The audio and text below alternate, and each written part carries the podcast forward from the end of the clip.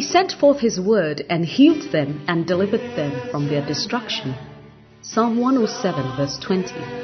The message you're about to hear is a straightforward, down to earth, and insightful teaching by Lady Reverend Adelaide Heward Mills. Lady Reverend Adelaide serves under her husband, Bishop Dag Heward Mills, as a pastor at the Lighthouse Chapel International. Lady Reverend Adelaide is a handmaiden of God and is privileged to have been used by God to pastor and to speak the word of God, both nationally and internationally, to all ages and gender. She has a plethora of messages on many issues, experiences, and situations of life from God's perspective. Get ready to be transformed as you listen to this message by God's anointed handmaiden, Lady Reverend Adelaide Heward Mills.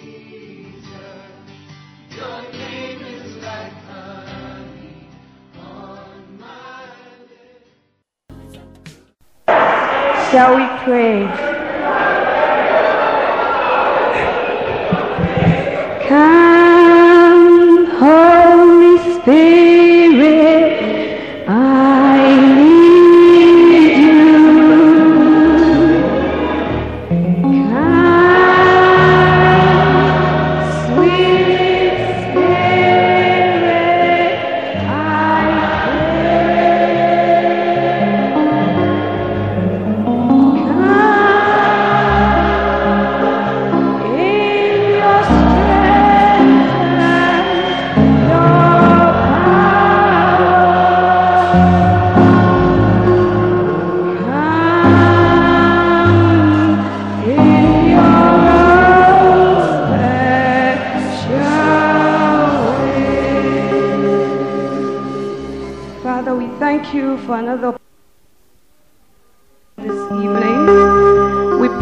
your word will have free course and be glorified in every heart here. We come against anything that may act as a hindrance to your word. We pull down every stronghold and we say that let this seed fall on good soil and yield the intended fruit. In Jesus' name, amen. You seated.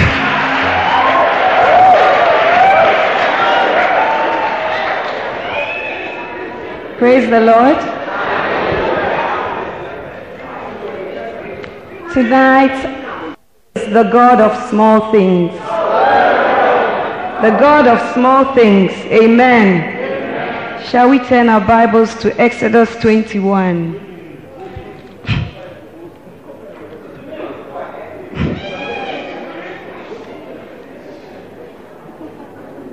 Exodus 21. 27. Are we there? And if he smite out his manservant's tooth, or his maidservant's tooth, he shall let him go free for his tooth's sake. And if he smite out his manservant's tooth, or his maidservant's tooth, he shall let him go free for his tooth's sake. Amen. I will read another scripture before I enlighten you on what I want to say. Exodus 19. Exodus 19. Reading from verse 10. And the Lord said unto Moses, Go unto the people and sanctify them today and tomorrow, and let them wash their clothes, and be ready against the third day. For the third day the Lord will come down in the sight of all the people upon Mount Sinai. And thou shalt set bounds unto the people round about, saying, Take heed to yourselves, that ye go not up into the mount or touch the border of it. Whosoever toucheth the mount shall be surely put to death.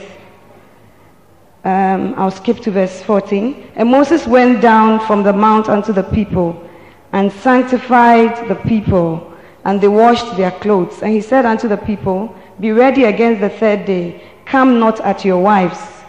And it came to pass on the third day in the morning that there were thunders and lightnings, and a thick cloud upon the mount, and the voice of a trumpet exceeding loud, so that all the people that was in the camp trembled. And Moses brought forth the people out of the camp to meet with God. And they stood at the nether part of the mount. And Mount Sinai was altogether on a smoke, because the Lord descended upon it in fire, and the smoke thereof ascended as the smoke of a furnace, and the whole mountain quaked greatly. And when the voice of the trumpet sounded long and waxed louder and louder, Moses spake, and God answered him by a voice. Verse 21 And the Lord said unto him, Go down, charge the people, lest they break through unto the Lord to gaze, and many of them perish. And let the priests also which come near to the Lord sanctify themselves, lest the Lord break forth upon them. And Moses said unto the, the Lord, The people cannot come up to Mount Sinai, for thou chargest us, saying, Set bounds about the mount and sanctify it. And the Lord said unto him, Away, get thee down, and thou shalt come up, thou and Aaron with thee. But let not the priest and the people break through to come up unto the Lord, lest he break forth upon them. Amen. Amen. Now, what am I saying this evening? From what we just read, we realize that God came down to meet his people in thunder and lightnings and a thick cloud upon the mount. And the Bible says that Mount Sinai was altogether a smoke and a furnace, and there was fire. And usually, this is how you and I see God. We see God as a very terrible and great person with a lot of signs and wonders. He comes in fire, he comes in lightning, he comes in earthquakes, and that is how we see God. But from the verse, from the chapter 21 of Exodus that we read, we realize that God was also concerned about the mundane things of life. Amen. He's interested in the ordinary things of life.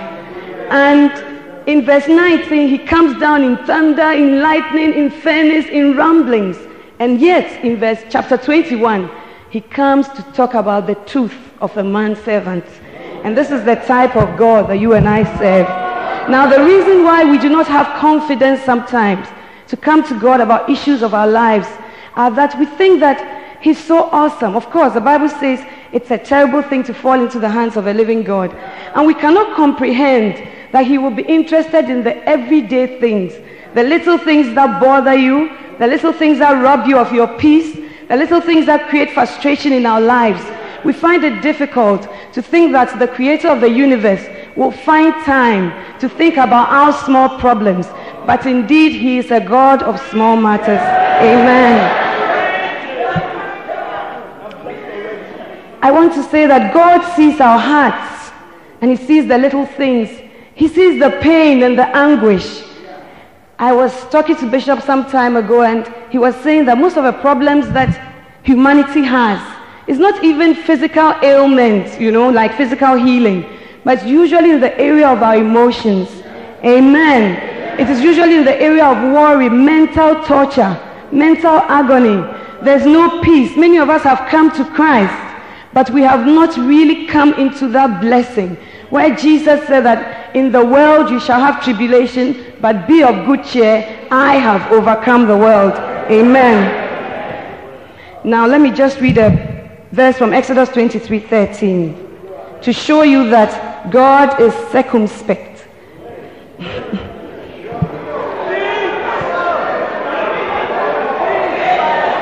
and in all things that I have said unto you, be circumspect, and make no mention of the name of other gods, neither let it be heard out of thy mouth. Now, God was asking his people to be circumspect, to be very careful, to pay attention to detail, to pay attention to little things. And God is more perfect or better than we are. Amen. And so when he tells human beings to do something, it is usually something that he has already done. And you and I have to try and Come to God in trust. It is the little foxes that spoil the vines. It is not the big catastrophes. It is not the earthquakes or the floods that worry you and I every day. It is the little foxes of enmity, of jealousy, of backbiting. All these little things. These are the things that drain our energies. Amen. Now, God is no respecter of persons. That is why He came down to talk about the truth of a maid servant. I mean, most of us will say, Who is a maid servant? I mean, a servant has no wishes of his own, or a servant is, I mean, at our beck and call. But God made a rule concerning a servant that if you mistakenly or intentionally hit the tooth of a servant and it falls out, then you will set him free for his tooth's sake. Beloved, our lives are more than teeth. Amen. And therefore, if God is concerned about a little tooth, he is also concerned about the whole of you. God does not care whether you are rich or poor. He doesn't care your status in life, whether you are educated or not. He sees you as somebody worth dying for. And He is determined to keep His inheritance and to keep you whole until that day. Amen. Now, the main passage that we will be dwelling on this evening is in Acts 12 1 to 17.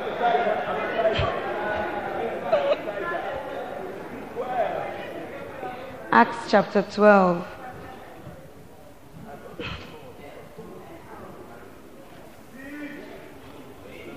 Acts chapter 12.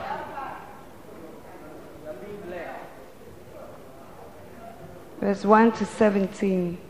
It's a very popular story. I'm sure you all know it. Now, about that time, Herod the king stretched forth his hands to vex certain of the church, and he killed James, the brother of John, with a sword. And because he saw it pleased the Jews, he proceeded further to take Peter also. Then were the days of unleavened bread. And when he had apprehended him, he put him in prison and delivered him to four quaternions of soldiers to keep him, intending after Easter to bring him forth to the people. Peter therefore was kept in prison, but prayer was made without ceasing of the church unto God for him. And when Herod would have brought him forth the same night, Peter was sleeping between two soldiers, bound with two chains, and the keepers before the door kept the prison. And behold, the angel of the Lord came upon him, and a light shined in the prison, and he smote Peter on the side, and raised him up, saying, Arise up quickly. And his chains fell off from his hands. And the angel said unto him, Gird thyself, and bind on thy sandals. And so he did. And he saith unto him, Cast thy garment about thee, and follow me. And he went out and followed him, and wist not that it was true, which was done by the angel, but thought he saw a vision. When they were past the first and the second ward, they came unto the iron gate that leadeth unto the city, which opened to them of his own accord. And they went out and passed on through one street, and forthwith the angel departed from him. And when Peter was come to himself, he said, Now I know of a surety that the Lord has sent his angel and hath delivered me out of the hand of Herod and from all the expectation of the people of the Jews. And when he had considered the thing, he came to the house of Mary, the mother of John, whose surname was Mark where many were gathered together praying. And as Peter knocked at the door of the gate, a damsel came to hearken named Rhoda. And when she knew Peter's voice, she opened not the gate for gladness, but ran in and told how Peter stood before the gate. And they said unto her, Thou art mad.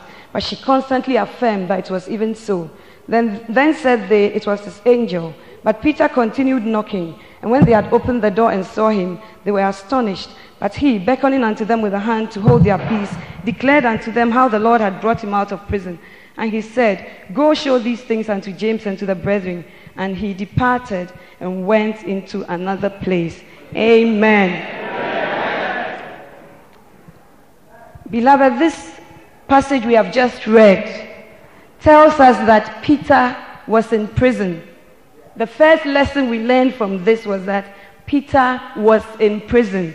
What does it mean? There are times when you are in prison, implying that there's nothing you can do about your situation. Peter had betrayed Jesus and had been restored. He had received the Holy Ghost baptism. He had preached, and thousands and thousands had been won to Christ. And soon after that, he finds himself in prison. Many times we have mountain experiences and we are so happy and we see God's hand and we see breakthroughs. But soon after that, there comes a test or a trial. And sometimes we do not understand it. Sometimes it is not of your doing, but you just realize that you are in a prison. You are in a limited situation. You are in a restricted situation. And there is very little that you can do. And just as Peter was in prison, many of us here may be in prison. We may be in mental anguish. We may be in frustration. We may be in a situation where we cannot see the wood for the trees. We cannot see how we are going to overcome that situation. But you are not the first to be in prison. Amen. because Peter was in prison. And there will come such times in our lives. Many of us want to see the locked lion's jaw, but we don't want to be in the lion's den. We want to see the fourth man, but we don't want to be in the fire. We want a testimony, but we do not want a test. But we have to be in prison before we can come to the place where we can trust God.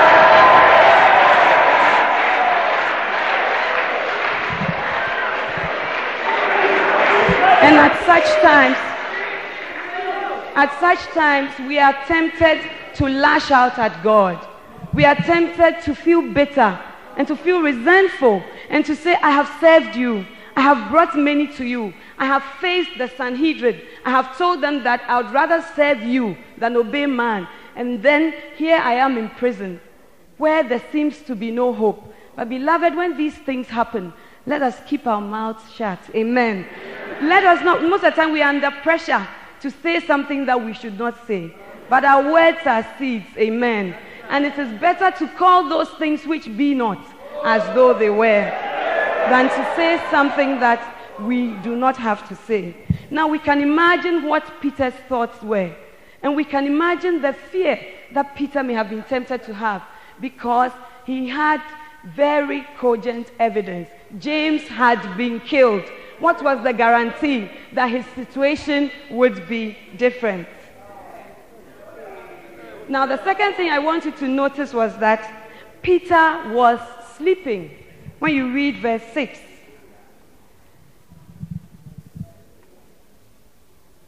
it says that, and when Herod would have brought him forth the same night, Peter was sleeping between two soldiers, bound with two chains, and the keepers before the door kept the prison. I'm sure that as a man of God, Peter had prayed. But at a point, he came to the end of his tether, his, the end of his efforts. He saw that he couldn't do much. And therefore, he gave it all up and he slept. Now, many of us, we sleep in the time of peace. And we sleep when there are not two soldiers on either side. And we sleep when the gate is not firmly locked and we are not hemmed in. But Peter slept in the midnight hour. Amen.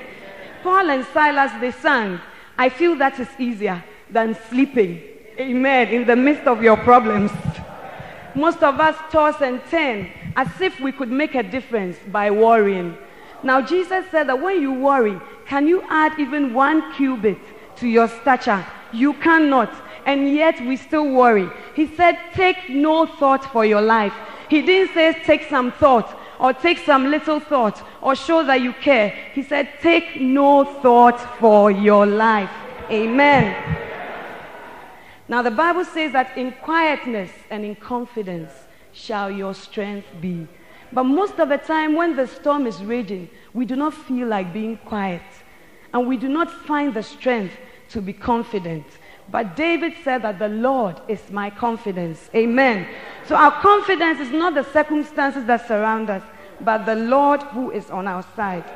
Now, we are not told that Peter was wide awake, so that as soon as the angels entered the prison, he saw them. No, he had given it all to God and he was asleep. They that have entered into his rest have ceased from their own works. Amen. Now, most of the time, as human beings, we have the tendency to want to fix our situation. You understand? You want to do something about it. You feel that you, you can't just rest, you can't just take it easy. You have to do something about it. And most of the time, even, we try also not only to control our situation, but to control human beings. Maybe somebody is being some way, and you don't like the way the person is being some way. You have made it your whole life's preoccupation. I mean, how long is life? You do not have time to dwell on little things. Amen. There's a bigger picture. There are happier things to be happy about than to dwell on that small thing. And we try to control the people around us. You try to say, my husband is an unbeliever and he's this and that, and that. If only he will be this and he will be that and he will be gentle and he will be romantic, then I'll have a perfect life. And you, spend, you spend your whole years and all your time trying to control that person. But beloved, you cannot fix it. Let Jesus fix it for you. Amen. God puts us in situations where only He can lead us out. like in the situation of Peter, there was no way out. Many times we say that no temptation has overtaken you that is not common to man. God is faithful and that He will provide the way of escape. But it's not every time that we see the way of escape, or it's not every time that He shows us the way of escape. Amen. Amen. Another thing I want you to notice was that whilst Peter was sleeping, a lot was going on. Beloved, as you sleep and you rest in the Lord, a lot is going on in the realm of the Spirit. Amen. Jesus said that if he liked, he could send a legion of angels to fight on his behalf. It means that that battalion is there. And that battalion has a job description. Amen. And so whilst Peter slept, a lot was going on. And as you learn to enter into his rest and to sleep and to give it all to Jesus, a lot will be going on. And the, the things that happen in the spiritual realm are more important than what you can do with your little physical strength. Amen. Now, what do I mean by a lot was happening? The angels were oiling the gates outside. So that when they got there, the gates will open of their own free accord. Amen. Now, the angels were also arranging their shift. That who will go in and strike Peter for him to get up, who will cause the chains to fall, who will lead him, who will take him to the door and then lead him to the streets and all that. A lot was going on. And then I want to say that in your situation, a lot is going on. In the seemingly hopeless situation, a lot is going on. You may not see it, you may not feel it, but a lot is going on. Amen.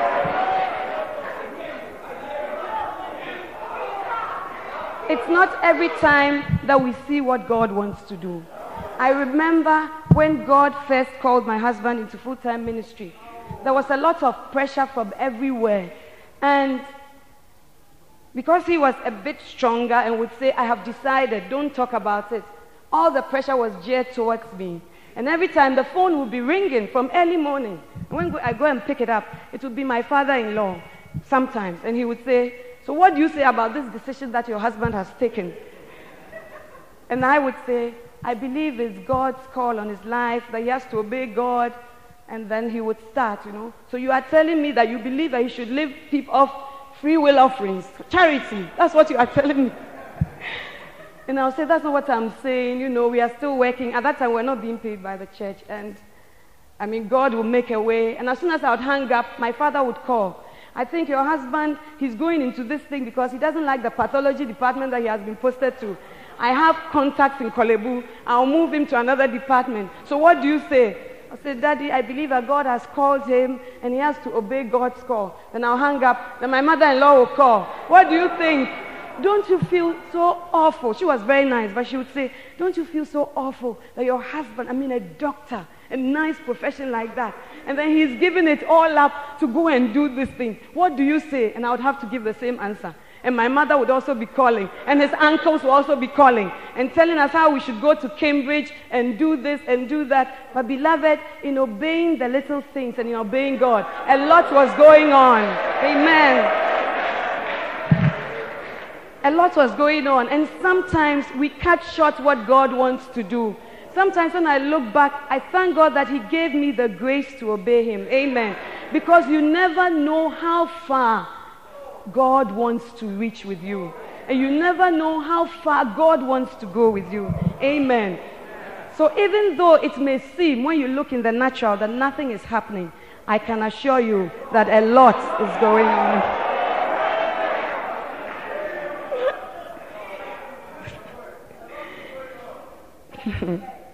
Now, I want to say that, you know, there was Herod in Peter's life.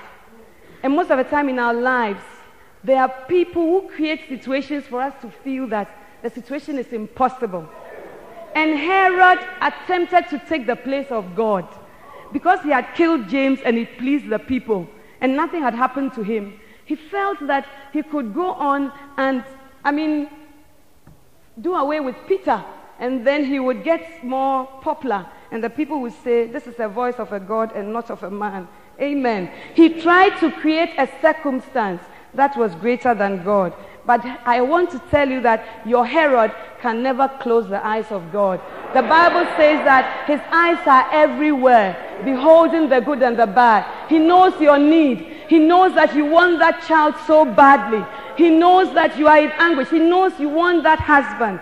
He knows that you feel lonely. He knows and he cares, and his eyes are not closed. Amen. Now, even when they put you in prison, and even when your Herod seems to have had an upper hand, remember that God will never be too late on your case. Amen. The next thing I want us to notice from this is that God laughs at man's locks and bolts. Amen.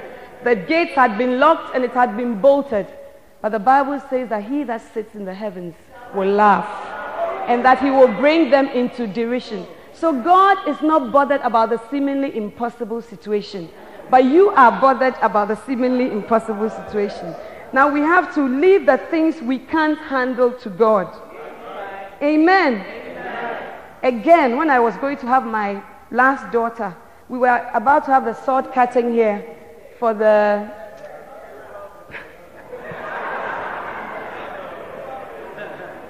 for the car park. And on that day, you know, there was a lot of raving and ranting, so it didn't come on. And when we closed, the office was upstairs, so I went to see Bishop and I was going back to the car. And then I met this woman who had been in the service. She was crying throughout and pointed to the rubbish dump. And I met her here coming, and I was alone. And she said to me, This baby, you will never have it. And I said to her, I will have it in Jesus' name. And she said, Unless you leave that rubbish dump, you will not have this baby. And I said, Because God lives. So it became an exchange of words.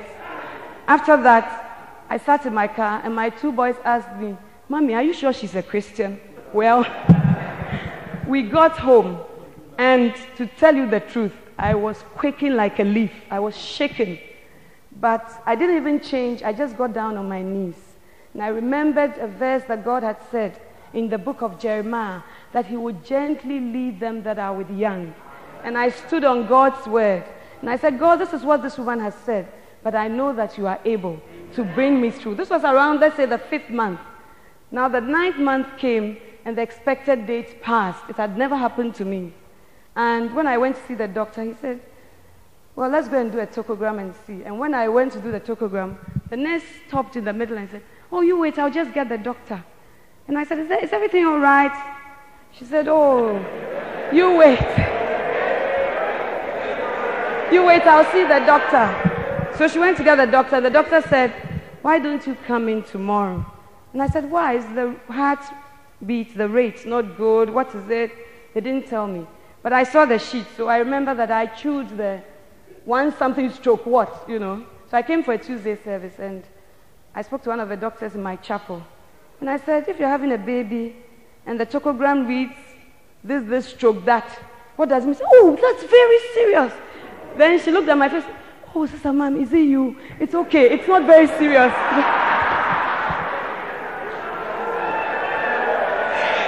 not very serious. You know, something can be done about it and all that. But I knew that in spite of all that, a lot was going on. Amen.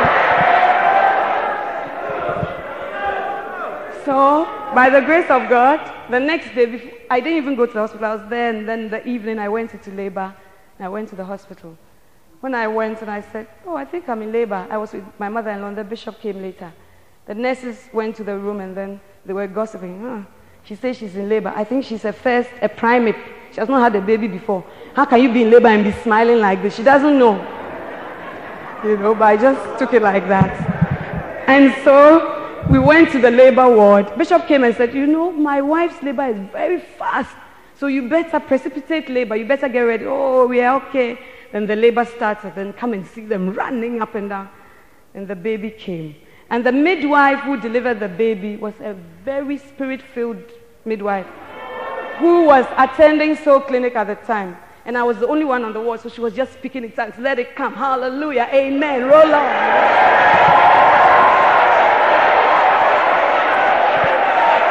So I realized that God had put the right person there for me. And a lot was going on.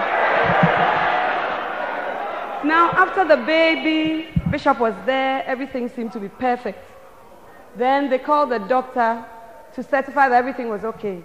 And then when he came, he said, Oh, I think there's some bleeding inside, and she would have to go for surgery. And so Bishop went out briefly, and then the nurse said to me, came back to me and said, You know, don't worry. Bishop is behind the wall, and the tongues that he's speaking,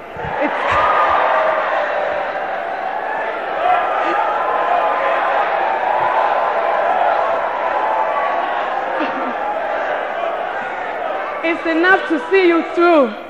So as I lay on the bed, I said, God, I'm just trusting you. I'm trusting you. Then they got be ready for surgery. And the nurse was still speaking in tongues and saying, No, even though you are dressing for surgery, you are not going. The Lord is. And the other unbelievers were very bold. Said, ah, but you to what? Every day, praise the Lord, praise the Lord. Keep quiet. Let's do what we are doing. Then Bishop said to them, I am not allowing her to go for surgery unless you call the consultant to come and say that she should go. Then my mother came in and said, You see, your husband, it's a long time since he practices medicine.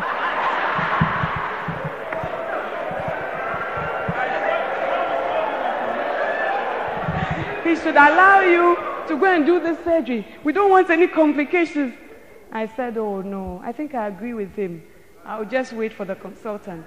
So they went to get the consultant in a car from Cantonment. At the time, I was in the theater. So the consultant came and he did the necessary examinations and he turned to the young doctor and said, Why is she here? Wheel her out.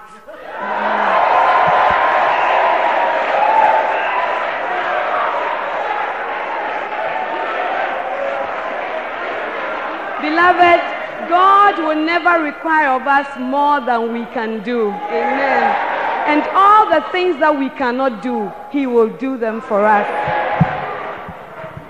Now, one thing too about this passage is why sometimes in our lives, God doesn't decide to move until the last minute. And sometimes I ask myself, why does he wait till the last minute? The Bible says that Peter was kept in prison. Herod was waiting till after Easter. And we are told in this passage that it was the night that Peter had to be released that the angel came. Why does God delay so much? And you and I, being human, sometimes we don't understand. And sometimes we feel that we even appreciate the situation, our problem, better than he does. Because does he not know that he's wasting time? Does he not know that in Zamarise? Does God not know that? But with my little human mind, I think that sometimes God delays so that we will learn to trust Him. How would, how would we know what trust is if God does not delay? Why did God wait for me to be wheeled to the theater the last minute before He came to say that wheel her out? He wanted to so, show Himself strong on my behalf. Amen. The Bible says that who has known His counsel or who will counsel God? You and I cannot advise him as to what he has to do. He doesn't seek anybody's advice and anybody's opinion. Amen. He's a democracy unto himself. Amen. He doesn't want the majority view. He wants his own view. But it is comforting to know that he still came through for Peter. Now, sleeping on the last night means more to God than sleeping on the first night. When you go to prison the first night, you, you, you, you hope that you will be bailed. You know, because the law says that you should not be in without being put before court, before, um, beyond 48 hours. So, humanly speaking, you know that, oh, at least the first night. But for God to let nights be passing, the midnights are passing, you are growing old, that man is not coming. The midnights are passing, you are growing old, you even feel that your womb will not function anymore. Where is your God? The problem is getting worse. The more you pray for that man, the more he strays. Where is your God? And why is he keeping so long? Beloved, I may not have the answers for why he keeps so long, but I know that he always comes through. Amen. And you and I have to show our trust at the most trying time.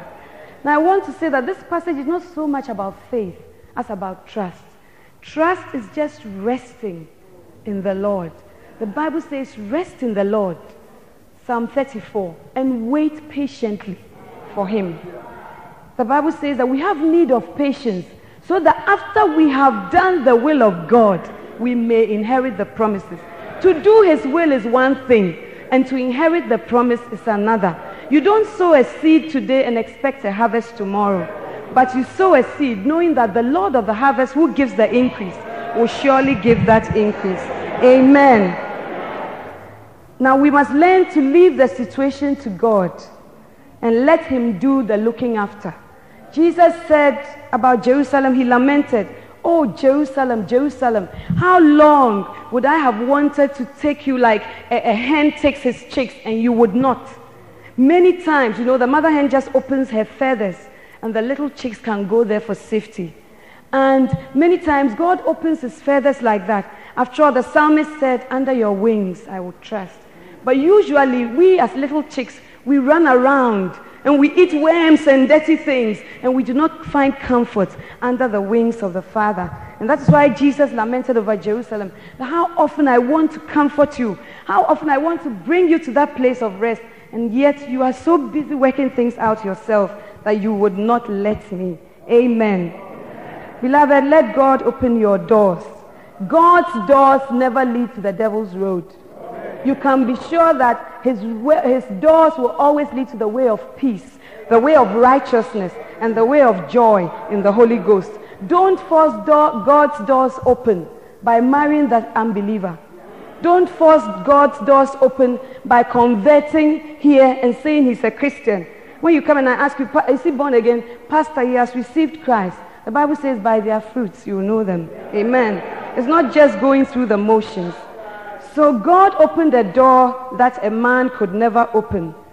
And when Peter went out, the door that man could open, man kept shut. That was Rhoda. Rhoda the maid. When Peter came to knock after his miracle, Rhoda went and said, Hey, Peter is at the door. Then the people were praying, said, Ah, is it possible? And all that time, the blessing was behind the door. May you know the day of your visitation. And may you open the door at the right time to let in that miracle that God wants to bring your way. Amen. I want you also to notice one thing that the things that Peter could do, as I said before, God did not do for him. He wrapped his clothes, his mantle around him. He wore his sandals. And the angel led him to the gate and, led, and left him there to walk on the road and go and give a testimony to the disciples about what great things the Lord has done. And is it not comforting that even though the church was praying and somehow was praying in unbelief, God answered their prayer because God is a merciful God. He doesn't dwell on your works. He doesn't say that because you didn't have faith or because you didn't do this, I won't do that. Look at Abraham. He slept with his maid. And yet in Romans 4, he is known as the father of faith.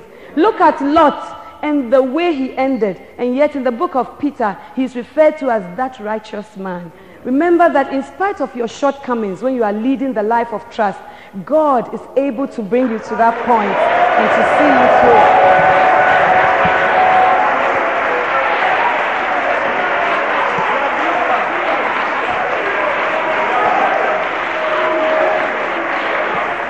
And lastly, but not the least, remember the testimonies because when Peter came out, he went and declared unto his brethren the things that God had done. And many times when I go through a midnight hour, I cannot help but remember the past, the goodness of God, the mercies of God, and the faithfulness of God. And that gives me strength to carry on. And perhaps your testimony will give somebody else the strength to carry on. God bless you.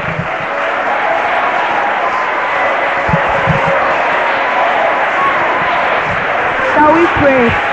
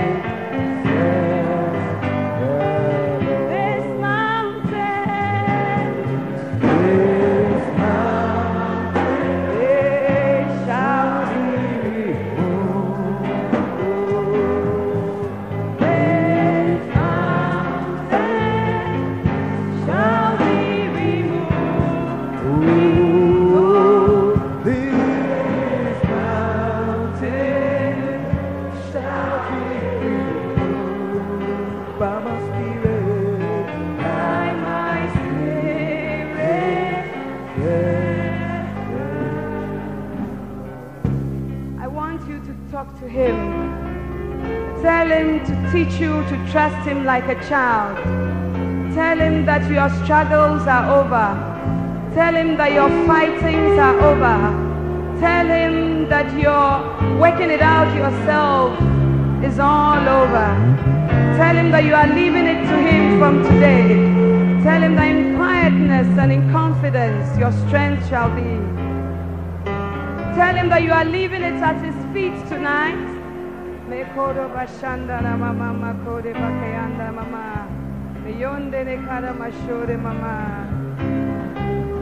Amen. Amen. Amen. Our Father, we thank you this evening. And we thank you, God, that even when we do not see, a lot goes on on our behalf. You who did not spare your son, but gave him up for a ransom, shall you not with him also freely give us all things? Father, I stand in the place of your people. I pray for every weeping and longing heart. I pray for every troubled soul, oh God. I pray for every soul that is not at rest. I pray for those that have been looking to you, Lord. Satisfy them early with your mercy. Satisfy them early, O God, that they may give you praise. And Father, grant us the grace to be patient, O God. Help us not to grow weary in serving you, but Lord, to be patient and to wait for your day. I pray, O God, that every need, every desire, O God, of your people shall be met. And I pray above all things, O God, that we shall stand here to testify of your goodness. Thank you. In Jesus' name, amen.